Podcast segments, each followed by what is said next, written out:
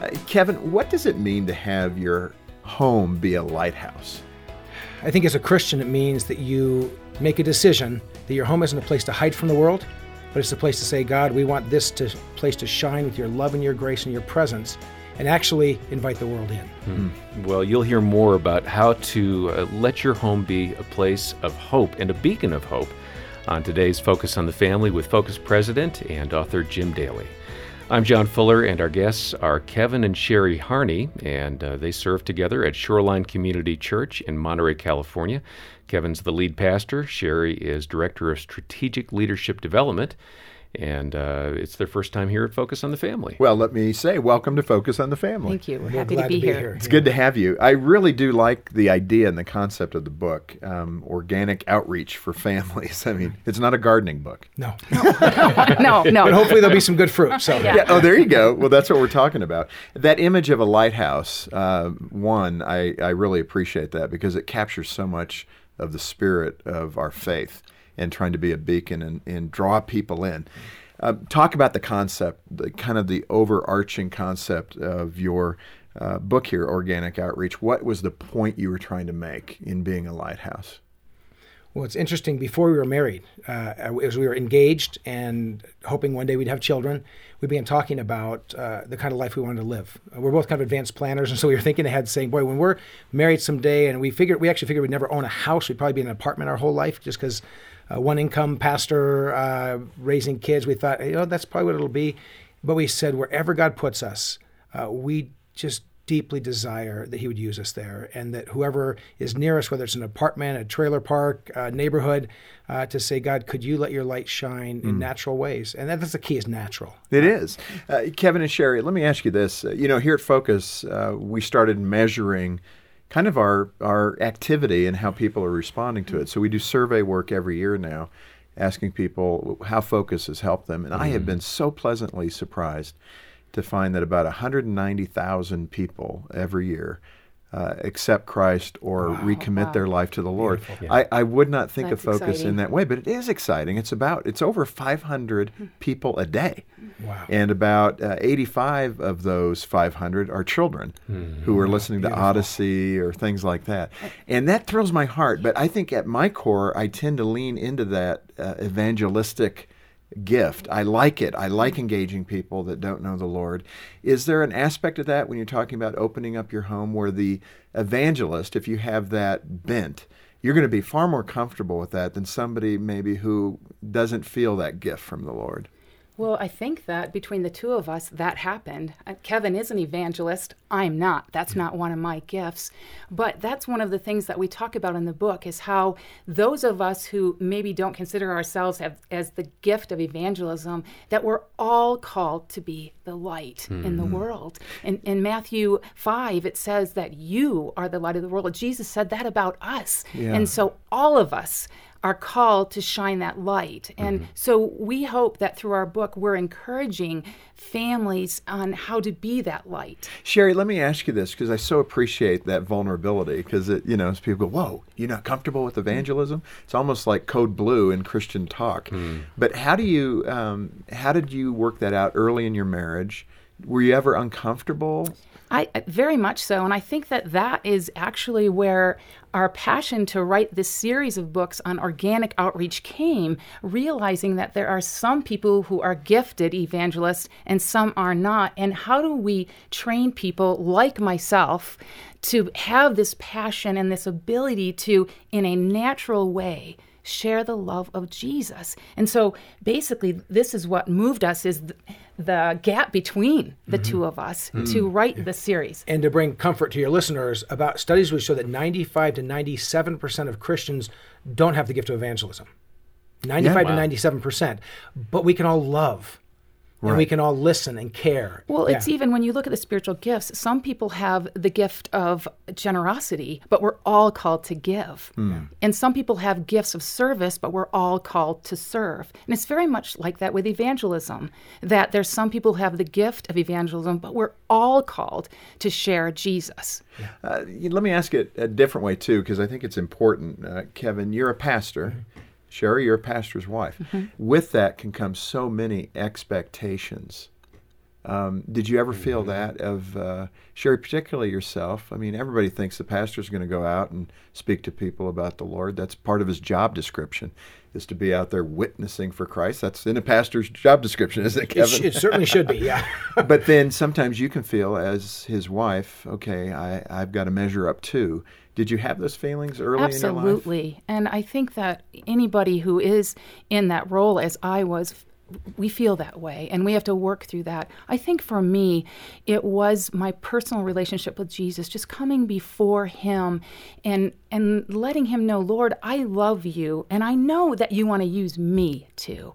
And so I really need you to be leading me and helping me. And so just actually letting the passion of Jesus become my passion for mm. lost, being in the word and making it not about a role so much. I'm not a pastor's wife per se, but I am a child of God, loved by God, who has this amazing gift mm. to share the love of Christ. I'm actually in a position to be able to share that and to kind of that journey of taking myself out of that role and realizing that we are children of God and He wants to use each one of us. And really just being in the Word, reading those passages that does say that I am the light of the world and that I have something to offer. And so for me, it was this journey of actually getting filled so much with Jesus that Jesus came out and not my insecurities. Ah, now that is really a great point, and we're all insecure in certain ways. Um, let me ask you this, yeah, Sherry. You came from a Christian Mm-hmm. home, and uh, Kevin, you did not. That's got to create some dynamics. Oh, man. Um, but it's Absolutely. not, you know, that's wonderful that the Lord Yeah. brings you together in this bond of love. But talk about, if you're able, talk about some of that tension because I'm sure there are expectations, and and then again, it gives you, uh, Kevin, a passion for the lost, and maybe a different way from Sherry. So t- just talk about that dynamic. Well, and I grew up in a home, and most of my relatives knew the Lord. That was really my circle of influence, were people who just loved Jesus passionately. I actually didn't have a lot of experiences with people who didn't know the Lord until I met Kevin. His family has a totally different background. Maybe you can share. yeah, I say, uh, and my family knows I say this. I grew up in a loving, healthy pagan home. Uh, loving, my parents, I did their 50th renewal of vows uh, some years ago. Very healthy in the sense that it was, uh, there was kindness, there was uh, firm, clear discipline, there was goals set for the family, but no faith. I, I didn't see a Bible growing up. I didn't hear the name of Jesus growing up unless somebody was angry. but interesting, the principles seem to be there. Yeah, th- but there, and, and I think partly because in the whole broad extended family, uh, there was one Christian, and that was my dad's mom. And so her kids were influenced and they knew things. They just chose to not embrace them and follow those things. And so then you bring, you, you know, for me, uh, in my in my before I became a Christian, my grade point average was a 0.75 the year before I became a Christian. I was in high school. Uh, my mom was a math and science teacher. She knew exactly what 0.75 meant. Uh, and uh, my dad was a computer graphics inventor and designer. And so they, you know, sort of this academic, intellectual you know, atheism or agnosticism and no faith, no connection. Then I then I become a Christian. But when I meet Sherry, she's immersed in this beautiful legacy of faith. I say to people, I wish I had what Sherry had. I wish that I could say I had parents that prayed for me when I was a little boy. I wish I had parents that knelt by my bed and prayed with me. I had none of that. And so I tell young people, if your parents are growing you in faith, thank them hmm. because man, I wish I had what you have. Yeah, But- so often it's resented. You know. Right. yeah, that's which is heartbreaking. And so what's happened now is Sherry and I, when we first met and then when we first got married, particularly, the challenges of our differences were massive. Now we still bump into those probably weekly, thirty years later, hmm. but they're not as intense, and we know each other better. But that that created a real challenge, but also a real joy in how our lives fit together, and part, that helps our outreach to the community. But I actually appreciated being a part of Kevin's family and spending those years because it, it grew my heart for people who didn't know Jesus. Because I wasn't around so many people that um, didn't know of the love of Jesus, I, I missed out on a passion growing for the lost, for those who don't yet know this amazing news. And we have great news. And so it, that has been part of my journey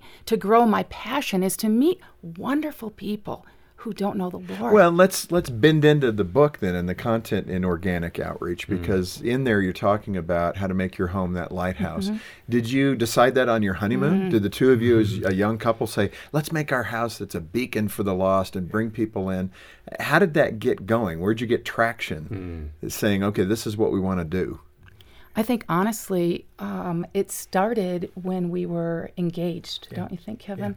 Uh, and uh, we have an interesting story because Kevin just had this big heart to serve God, do anything for Him at any cost. And I was more cautious.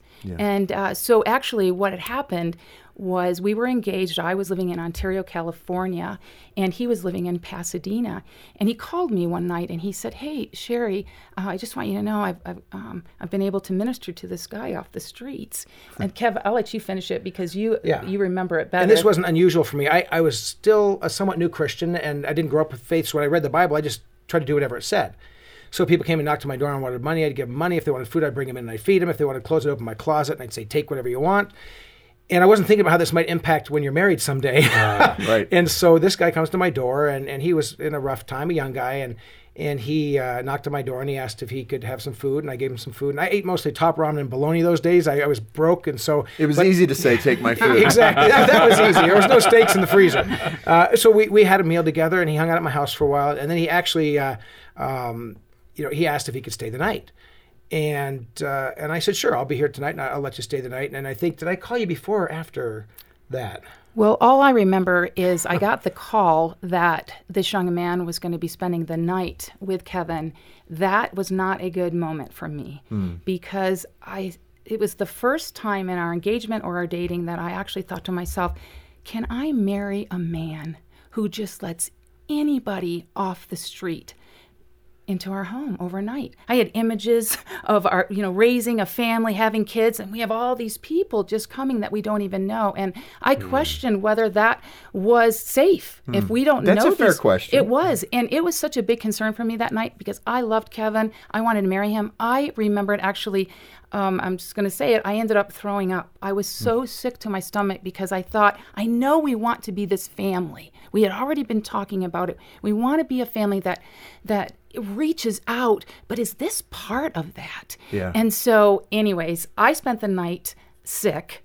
Kevin spent the night So the guy stayed the night, and I was alive in the morning, and uh, and so uh, then I had to go to class. I was a student going to seminary, had to go to class, and so I told him I was going to head to class. He's well, he said, "I'll just stay here while you're gone."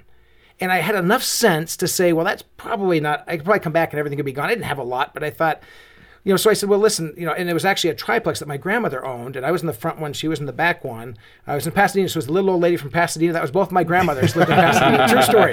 My grandma and my granny lived in Pasadena my whole life growing up. So I said to her, well, why don't you go do something else for a while and then come back in about four hours when my, my class is done, and you can come back and we'll have some dinner or something. And he said, okay, great. So I headed off to school. He left. I got to tell you, I, I pulled in from school, and there were two police cars in the back of the triplex at my grandmother's place. And I thought, wow, I wonder if she had a heart attack or something. I don't know what's going on. And, I, and it never crossed my mind. I didn't put any pieces together. I went to the back, and she's sitting there with the police officer kind of kneeling by her, and she's, you know, pale and sheet white and upset. And, and another officer comes out to me, and he said, I need to talk with you. One of your friends assaulted and robbed your grandmother. Oh. I still didn't put the pieces together. I thought, one of my friends, what, who of my friends would do that? And he said, yeah, the gentleman who's been staying with you he used your name and said he was staying with you and he was a friend of yours and he asked her if he could use the bathroom. And when he came in uh, he stole a bunch of her things and then and thank by god's grace he hugged her and kissed her and she felt very it was very inappropriate and then he left and he didn't do anything else. So i was so thankful for that. Hmm. And i stood there and i had to rethink mm-hmm. what it means to be a lighthouse home. Mm-hmm. Does it mean you open your door to everybody at all times no matter what the cost or is there a place of wisdom and discernment and prayer and boundaries? And I'd never thought about that before. And that changed the trajectory of our journey together. Uh, we still were committed to this, but we had to think about how do you do this when you're going to be married, when you have children, and how do you still lay it all out for Jesus, but also stay alive to lay it out tomorrow, too. That was a pivotal moment for us to begin this conversation. How do we become a home that shines the light, but doesn't open up to places and people that might damage or harm our own family? And just that journey, but also having our heart be experienced that we love people and we want to help them. We want to share Jesus with them. It's a very tough issue. It is. Yeah. And there are no easy answers, and I appreciate We your haven't candor. we haven't found any yet in 30 years of No. working at it. Yeah. Well, I appreciate your honesty because uh, it is an, uh, an uncomfortable part of, of living a life for Christ. Is there's some risks, and uh, you've really laid out some good stuff, uh, some very practical steps for doing this naturally and authentically. Uh, in your book, Organic Outreach for Families. We're talking to Kevin and Sherry Harney on Focus on the Family with Jim Daly. Uh, let me ask you this. Um, it is very transparent. I appreciate that. And I think just about every Christian couple will have this discussion, especially when kids arrive. And if you've been in that modality of wanting to be Christ to those around you and bringing people home for dinner and things like that, you start every wise wife and mother will will start thinking, wait a minute, I'm putting my little ones at risk, especially in this day and age where the culture, the value system is changing, uh, changing and you know it's not Mayberry RFD. Um, let's talk about that. What are some of the practical ways over the 30 years that you've done this that you've learned that it works best? Uh, let's spend the, the other half of the program here talking about those practical approaches. So, what do you do that, that does minister to people, that doesn't put you at too great a risk, and that gets the point across in terms of the gospel? Yeah, and I'd ask Sherry to talk. You know, we, Sherry, you always talk about uh, how we learned to share everything we had and everything we did, and that was one of our kind of our, our ongoing themes. How can we share what we have? How can we share what we do? So when we look at whatever we have and whatever we do out of our home, how can we leverage that for the gospel? And so, for instance, when we were raising three boys, one of the things that we found out is that boys love to eat. Pretty much eat and sleep. Yeah. So, how could we leverage that for the gospel? And one of the ways that we did it was uh, we had a basement in Michigan. When we, we were raising our boys in Michigan, we had a basement and it was just an open area for the kids to play. But we, we bought a refrigerator and we put a refrigerator downstairs and we put food in it. We didn't spend a lot of money, but we had a line item in our budget food for neighbor boys, you know, for the kids. And sometimes there'd be twenty or thirty kids Yeah, at once. and Yeah. it's- it's- It's like locusts standing on the land, and then when they leave, it'd be gone. You know? Food. Sounds like a Sam's Club moment. There you go. Yeah, yeah. but we found this to be a great way to reach out to the community because word got out you could get free food at the Harneys. And uh, and we we had a cabinet too that we stocked. Not a huge amount of food but cans of soup and different things like that. And the thing that was i think so neat for the boys and their friends was the refrigerator in the basement was theirs. F- and anybody could go into it at any time and eat what was ever there. And that, for some reason, that was a huge draw for the boys. They mm-hmm. felt loved. It's kind of that that idea of that refrigerator rights. Yeah. You know, who if you let someone into your refrigerator, you're saying to them, "You're part of our family." Hmm. But I'll say a word about boundaries. We had a refrigerator upstairs, which they did not have rights to. Right. because if they did, all of our food for our, you know, Sherry would go grocery shopping and then it would all disappear. So we said, this is your refrigerator, this is your cabinet, whatever's in it, you can have. And I say to families, if you don't have basements, put a small refrigerator in the garage. Right. But just the sense that refrigerator rights that if you are a part hmm. of our family, you are welcome here. We have hmm. food for you. You're welcome. Um, that was definitely hmm. one thing that we did. And I, I'll say too, sometimes she'd have these cans of soup and things in the cabinet, and there were kids that would come over that were hungry. Hungry. These kids come from different walks of life, and just for them to sit and have a bowl of soup and to watch them to realize this is ministry. This is part of how we are caring for these boys. And, it was mostly li- it was mostly boys and, until they were older. And that's living in Michigan. You were in the Yeah. same cul-de-sac for 17 years. I think that's pretty cool. Yeah. That's a little unusual. But uh, yeah, what were some of the. So, another thing that we were able to leverage for the gospel was when we decided to get an above the ground pool, not a fancy, it was low cost. And this was a time you have to understand this was 20 years ago, and a lot of people didn't have above the ground pool. So, when we got ours in our neighborhood, it became the spot that everybody wanted to come to. It had to and, be. and, and again, that creates a dilemma. So, how do I share this? How do I leverage this for the gospel, but maintain safety?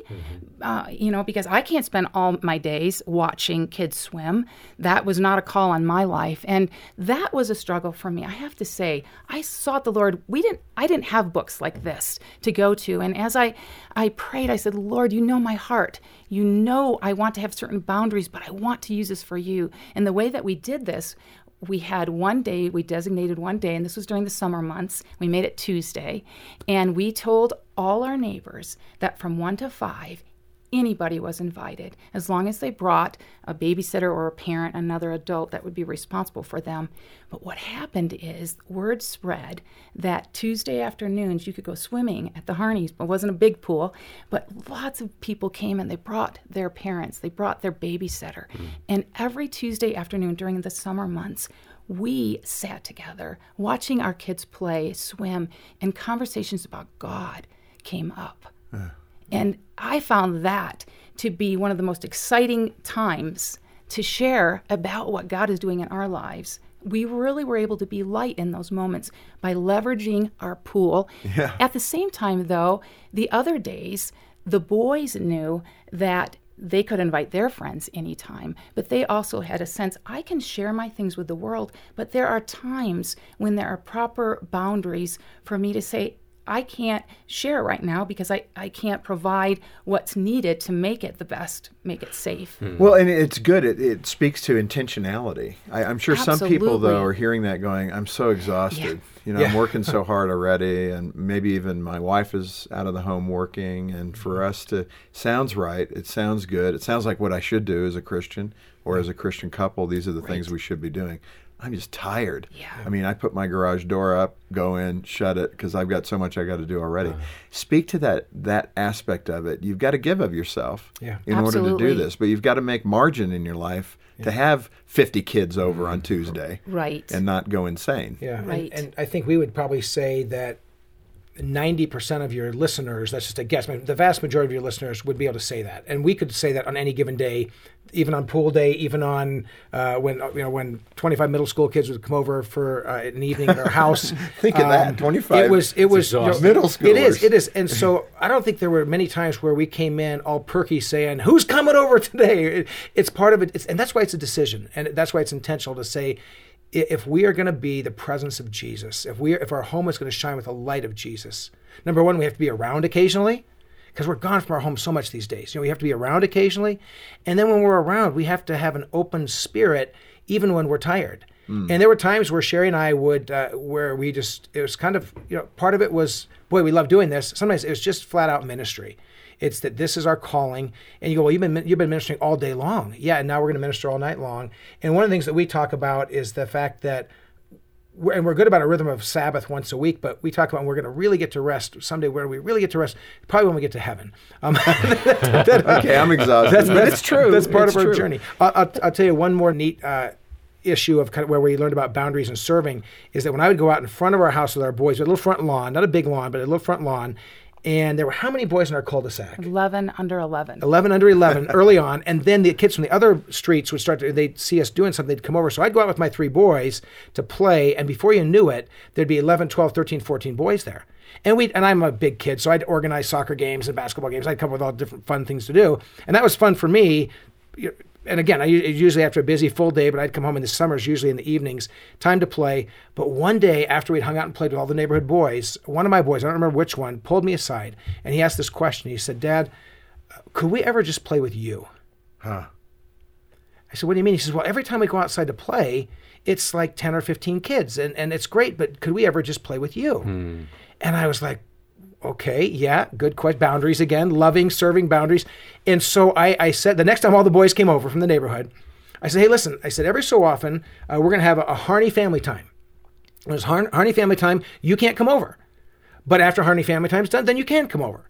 And, and I was worried like they'd feel all bad and hurt and stuff. They're like, oh, okay, great. Is this a Harney family time? Yes, it is. They all took off. so a couple days later, I'm out with the boys. They come running over like halfway across the street. They stop and they go, is this a Harney family time? And I'm like, I look at my boys and they're like, yeah, I said, yes, it is. And then they go, okay, we'll come over later. And they didn't feel bad at all. They yeah. just they just heard the boundaries. And they, but what happened with my boys then is that they knew there were times that were just for them and then times to play with the neighbors. And Well, so that communicated so- a lot to your Yeah, sons. it did to our boys and to the neighbors. They learned something about boundaries too. I think. Yeah. So But maybe to answer your question a little bit too, is that one of the things about organic outreach that we talk about is we're trying to figure out a way that's comfortable for you to serve. So maybe you're not that family that has tons of people over. Kev and I, we kind of we loved that, but maybe you're not that family. But you have to figure out how you can minister. Maybe your kids bringing a single friend in, just the two kids, but showing kindness, being there for them, uh, letting them know as maybe when you're talking with them that you're going to be praying for them, but finding those open doors, whether it's in a big crowd or whether it's just one on one as they come into your home. I found that just a smile and a kind word to say their name when they walked in, Hi, Jim, how are you doing today? Really ministered. It doesn't take a lot, but the, I think in today's world, especially, to feel loved is so important. So well, it's lacking. it's lacking, and just that respect you give by Yeah. calling someone a name and saying hello to them and how are you doing. So maybe you're not doing it in a big group, but I would also say, as Kevin said, it costs. It just costs. I remember Kev and I would have loved to have gone out on dates on Friday nights because we were working. I was working part time at the time, and actually two part time jobs. But uh, we decided on Friday nights because we cared about the kids. We wanted to make sure that our home was a lighthouse.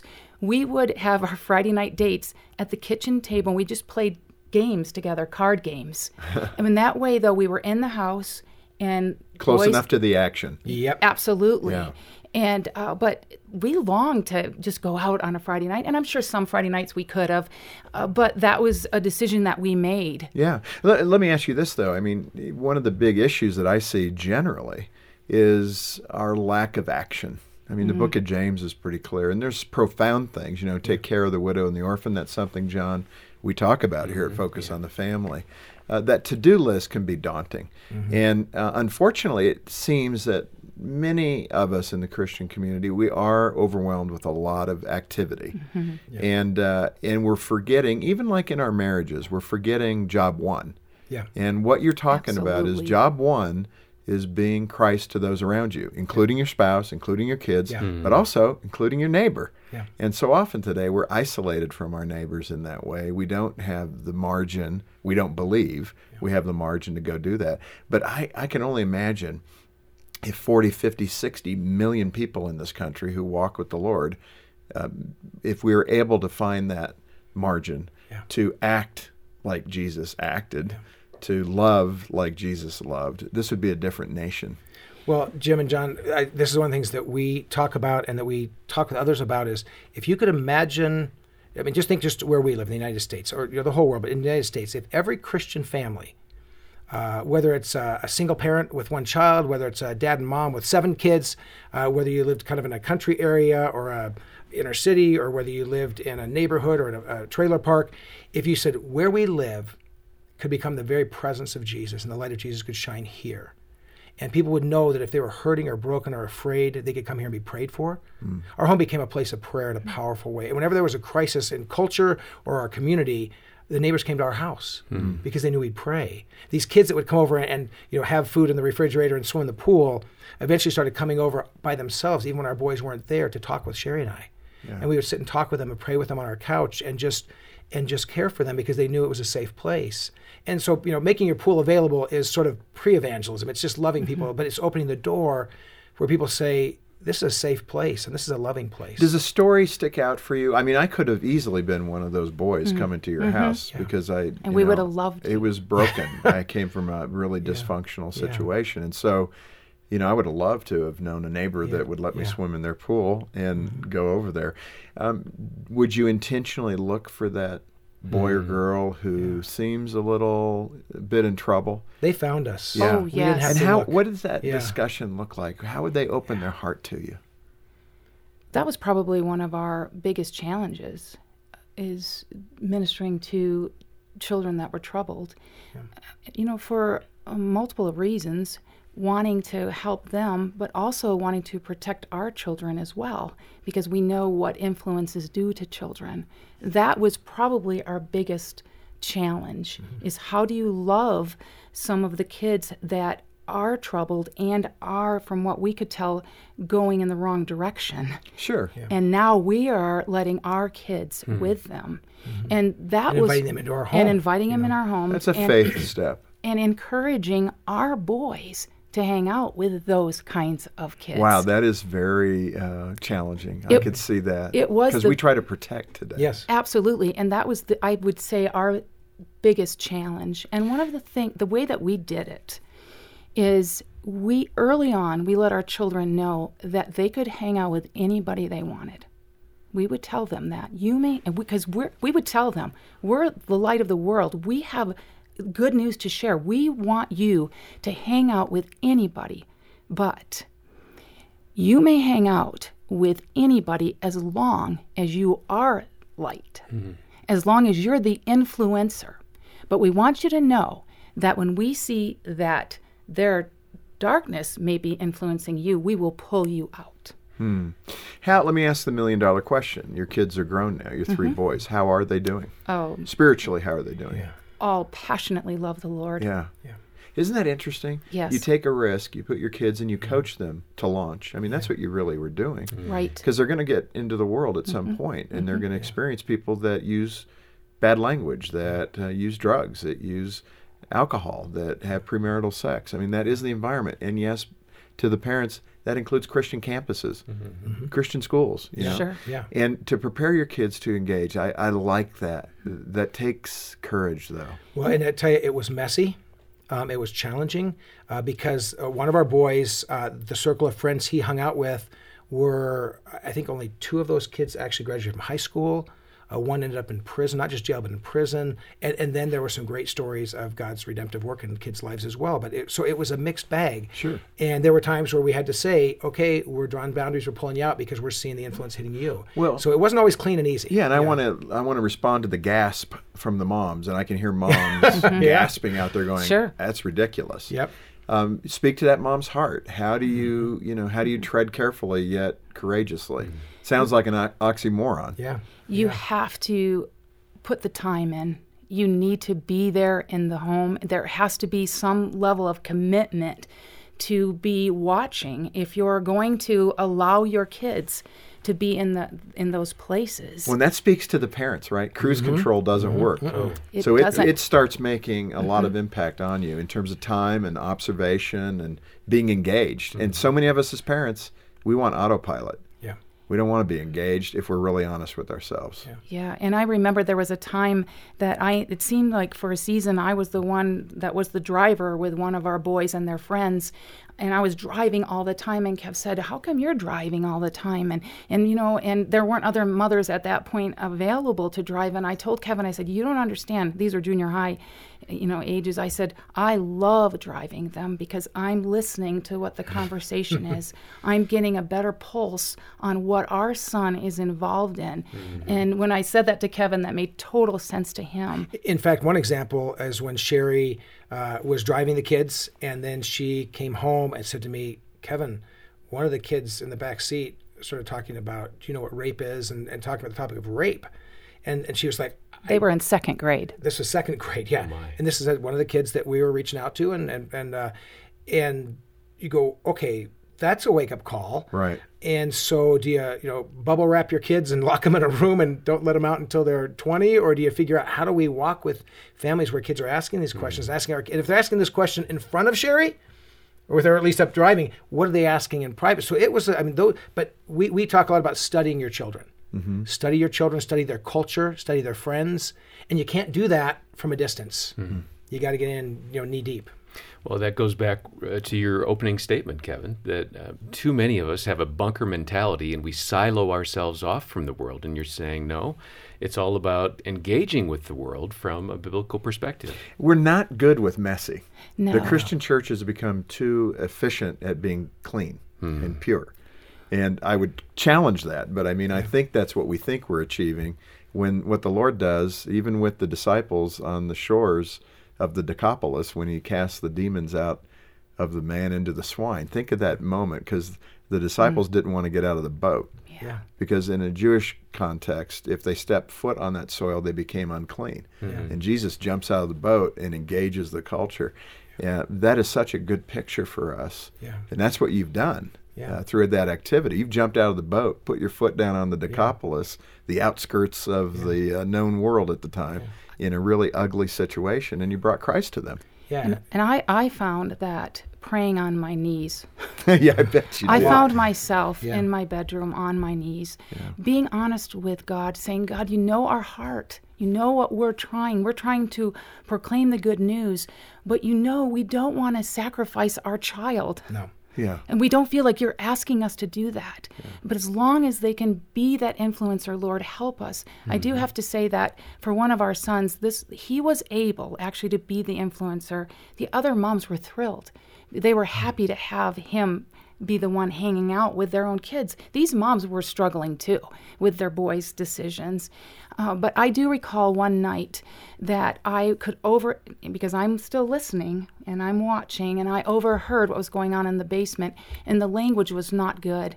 And it had just gotten to the point where I started to wonder if my son really was influencing for good at this point. So I actually remember that night I got on my knees. I could hear the language coming up through the register.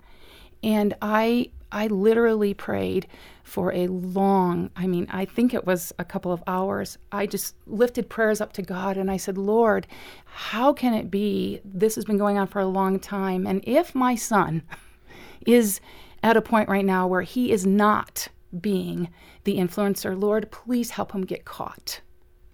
And I have to say that it wasn't long after that that we actually got a call from a police officer and he got caught. Midnight, Saturday night before Easter Sunday. And I've got to go pick my kid up from the police. And you're the pastor. right? I, yeah. Indeed, I was. And, And still he am, was yeah. 13. Yeah. So uh, we, w- Kevin and I have a basic um, parenting principle that we think kids should make mistakes early on. Yeah. Give them some freedom so they're not 18 making that kind of a mistake. They're 13. And uh, so I actually remembered when the call came, I said to Kevin, May I talk to the police officer? And he handed the phone to me, and I said, Thank you. Thank you. Yeah. That was an answer And so Kevin picked him up, prayer. and uh, we brought him home. And we uh, got to have a real good conversation and real clear consequences. And he spent some time in front of a judge with dad and mom next to him and got some uh, community service. And uh, and he also had a whole new set of boundaries. And we said, okay, you're not influencing, you're being influenced. And so uh, we pulled him out of that group for a season. And uh, And that experience changed him. Mhm. For the better. Oh, Oh, absolutely. better, yeah. It was then shortly after that he realized that uh, he was making wrong decisions, and we we let him live with the consequences. Oh yeah, I, the judge. Saw, I got to tell you, the judge looked and saw this couple that seemed engaged and caring and and pretty serious about discipline, and started to back off. And I said, "Whoa, whoa, whoa, whoa! Don't you back off! You give them everything you can." They said, "He said, really?" I said, "Yeah. Whatever you would normally give to any kid, you lay it on him." And our son looked at me, and I looked at him, and the judge laid it on him. And he did some community service, some different things on top of the. My yard never looked better. I'm telling you, the next month he worked hard. Well, let me ask you this though, because you know some parents may be in that same boat, and they've got uh, what they would describe in a Christian home as a prodigal or the beginnings of a prodigal, and they may have stood in front of a judge with their child, their 13-year-old, and they got home that night, and it didn't go so well. He didn't respond, or she didn't respond in such a, a good way, a positive way. Yeah. What does that parent do when that actually um, puts a, a bigger break in the relationship? Yeah. You know, no easy answers to that, but I think you you keep praying, you keep loving, you hold your ground. Uh, I've watched so many parents that say, "Okay, now you're gonna uh, do that. We're gonna have this restriction. So you're on restriction for the rest of your life." Well, that's ridiculous. You know, what's more intimidating is a month, if you really mean it, And, back it up. and back it up. And, and your cell phone gets put in a box and your computer's off and we're reading some books together and we are and you're doing some yard work and you're not going to go to your room and play in your room. We're going to walk through and we as as a pastor and as a you know, couple in ministry we walk with lots of couples and continue to who go through not just 13 year olds but 23 year olds and 33 year olds who are still wandering. And and being clear articulating uh, what you believe where you stand and then just to follow through with love but to follow through man so many parents they Uh, w- matter of fact, out of that one situation, one of the parents told us their child was going to be on restriction for I think two or three weeks. Two days later, we saw him out, kind of messing around around town. And I actually called the parent. I said, "Did you know your son's?" Well, yeah. He said he was really sorry, and he he said he wouldn't do it again. And I was like, "Are you serious? Do you love your kid or don't you?" And now they weren't even a believer, but we had to have a an honest conversation. If you love your kid, you will follow Discipline. through. Yeah. And so, You need Well, to- those are good words. Uh, Kevin and Sherry Harney, authors of the book Organic Outreach for Families. I think this has been really stimulating, just thinking through how to engage those around you, how to put you know a bit of risk into your life, and uh, in doing so, honoring the Lord and drawing people closer to Him. Um, it's gutsy, but it's the right thing to do. Thanks for being with us. thank you so much. Thank you. Our conversation today has really demonstrated the importance of being authentic and intentional about reaching out to others. And uh, you'll get the encouragement to do that when you pick up the book by the Harneys Organic Outreach for Families. Look for that at a local bookseller or online retailer. And our website has a lot of resources to help you grow in your faith and learn to reach out. Uh, we've got articles, links, uh, video, and audio as well. That's focusonthefamily.com. Our program was provided by Focus on the Family. And on behalf of Jim Daly and the entire team, thanks for listening. I'm John Fuller, inviting you back next time when we'll have more trusted advice to help your family thrive.